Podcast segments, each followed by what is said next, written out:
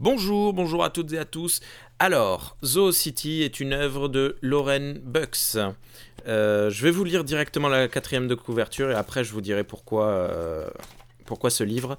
Bienvenue à Zoo City. Imaginez un monde où chaque criminel devrait vivre avec un compagnon animal dont il doit s'occuper. Car si l'animal meurt, son propriétaire meurt aussi. C'est ainsi que les pires criminels d'Afrique du Sud survivent désormais à Zoo City.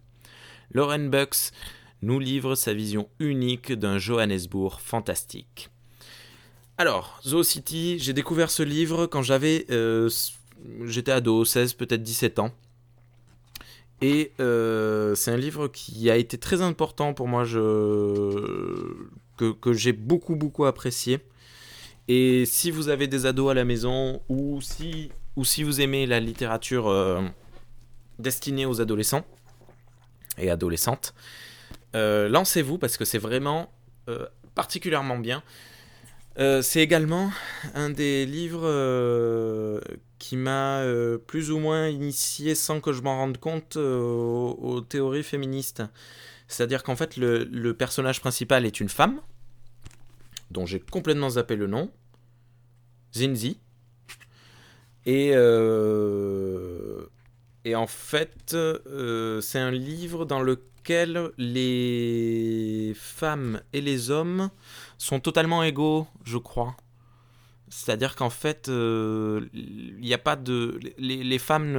Il y a des femmes positives et des femmes négatives. Il y a des hommes positifs et des hommes négatifs. Et euh, ça change d'habitude. On a soit l'un, soit l'autre régulièrement. En fait, les femmes sont inutiles ou alors les hommes sont négatifs. Euh, et, là, j'ai trouvé ça bien qu'une femme écrive un livre dans lequel son héroïne est une femme euh, qui, voilà, qui est qui est assez complète dans ses sentiments, c'est-à-dire qu'elle n'est pas, c'est pas euh, la femme forte, machin, qui est en fait un homme mais sans sans organes génitaux masculins, ni une princesse. C'est vraiment une femme, bah, comme on en croise tous les jours dans la rue. Et j'avais trouvé ça bien, et mm, surtout que sur le coup, en fait, je m'en étais pas rendu compte parce que, ben, comme, je disais, je lisais ça euh, vers 16-17 ans et je mm, j'avais pas forcément de, de pensée là-dessus. Et c'est au bout d'un moment, je me suis rendu compte, ah ouais, mais en fait, c'est une femme et, euh, puis euh, franchement, on s'en fiche, ça marche bien. Et je trouvais ça cool. Donc voilà. L'extrait que je lis, c'est juste le début du premier chapitre. C'est pas très représentatif, mais je trouve un truc sympa, c'est que les descriptions, les descriptions faites sont assez, euh, assez puissantes dans ce bouquin. Et ça se passe dans un Johannesburg dégueulasse, il n'y a pas d'autre mot. Hein. Euh, euh, se retrouve très souvent dans les égouts, à traîner, elle se retrouve dans la rue, il y a, il y a des descriptions de, décors, d'odeurs assez fortes. Euh, et, ça m'avait marqué à l'époque euh, de, se dire waouh, euh, c'était puissant. alors je vous dis des bêtises, je suis en train de lire le quatrième de couverture et il est paru en 2010. Donc en fait j'avais 20 ans.